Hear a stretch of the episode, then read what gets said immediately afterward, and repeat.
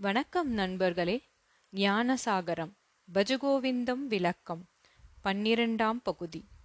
தினயா மின்யௌ சாயம் பிராத்தः சிஷிரவசந்தௌ புனராயாத்தக. கால கிரீடதி கச்சதி ஆயுः தத் அபின முஞ்சதி ஆஷா வாயுः இயற்கையின் மாற்றம் வாழ்வின் எதிரொலி என்பதை சிந்தையில் கொள்வதில்லை. யமனின் வீச்சும் ஆயுளை முறிக்கும். எனினும் காமத்தில் உள்ளோமே? காலம் விளையாடுகிறது. அது பகலாகவும் இரவாகவும் கலையாகவும் குளிர்காலமாகவும் வசந்த காலமாகவும் மாறி மாறி காட்சியளிக்கிறது. இப்படியெல்லாம் மாறி மாறி வர ஒருவனது உயிர் வாழ்க்கையும் முடிந்து விடுகிறது.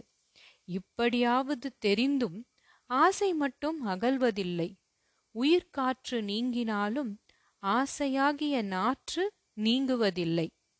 இயற்கை எனில் தானாய் இயல்பாய் ஏற்பட்டது என்று உரைப்பாருண்டு. இயல்பாய் ஏற்பட்டது மட்டுமல்ல அஃது எப்போதும் இயங்கிக் கொண்டிருப்பதும் ஆகும். இயக்கம் என்பது மாறிக்கொண்டே இருக்கும் நிலைமையை குறிக்கும். இயற்கை தானும் மாறும் அதன் தலையாய உறுப்புகளாகிய உயிர்களையும் அந்த மாற்றத்தால் இளமையிலிருந்து சிறிது சிறிதாக மாற்றி அந்த உயிர்களின் இயக்கத்தையும் அப்போதைய நிலை நின்று முற்றிலும் அழித்துவிடும். மற்ற உயிர்களுக்கும் மனித உயிர்களுக்கும் உள்ள வேறுபாடே அவன் தனது இயக்கத்தின் மூலம் ஏற்றத்தை ஏற்படுத்தி கொள்ள முடியும். அதேபோன்று அழிவையும் தேடிக்கொள்ள முடியும். அப்படியானால் ஏற்றத்தை ஏற்படுத்தி கொள்ள மனிதன் கடைபிடிக்க வேண்டிய தலையாய நியதி என்ன? அதை அறிந்து கொள்ளல் முக்கியமல்லவா? பன்னெடுங்காலம் முன்பாகவே சித்தர்களும் பல அருளாளர்களும் இதை நன்கு சிந்தித்து மார்க்கத்தையும் காட்டியுள்ளார்கள். விந்தை யாதென்றால் எல்லா பெரியவர்களும் காட்டிய வழியும் ஒன்றேதான்.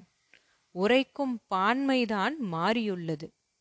இரண்டாயிரத்து அறுநூறு ஆண்டுகளுக்கு முற்பட்ட புத்தர் மகாவீரர் போன்ற பெரியவர்களும் துன்பத்திற்கு காரணம் ஆசைதான் என கூறுகிறார்கள். திருமூலர் பெம்மானும் தம் திருமந்திரத்தில் ஆசை அருமின் ஈசனோடாயினும் ஆசை அருமின்கள் என்பார். மாணிக்கவாசகர் பெருமானும் தான் அருளிய திருச்சதகத்தில் அவாவெல்ல கல்வேனனை மாசு அற்ற மணிக்குன்றே எந்தாய் அந்தோ என்னை நீ ஆட்கொண்ட வண்ணந்தானே? என்பார். வள்ளுவ பெருந்தகையும் யாதனின் யாதனின் நீங்கியான் நோதல் அதனின் அதனின் இளன். அதாவது ஒருவன் எந்தெந்த பொருள்களிலிருந்து பற்று நீங்கியவனாக இருக்கிறானோ அந்த பொருள்களின் மூலம் அவன் துன்பமடைவதில்லை என்கிறார். இக்கருத்தை ஆதிசங்கரர் இப்பாடலில் அழுத்தம் திருத்தமாக கூறுகிறார். ஏனெனில் ஆசை படப்பட ஆகுமாம் துன்பம் அதனை விட விட ஓங்குமாம் இன்பம். ஆசா நிகலம் துகளானால்தான் பேசா அனுபூதி பிறக்கும். நாமும் பாசமாம் பற்றுவதற்கு பாரிக்கும் ஆரியனாம் சிவபெருமானை ஏழை பங்காளனின் திருப்பாதத்தே ஒன்றியிருக்க முடியும். நிரந்தர வீடு பேற்றையும் அடைய முடியும். பிறவி சூழனின்று விடுபட முடியும். கடைசியாக உரைப்பது இதுவே. தாயின் கருப்பை சிறைவாசம் அற்று வாழ வேண்டுமெனில் பற்றற்ற நில வாழ்க்கையினை அமைத்து கொள்ள வேண்டும்.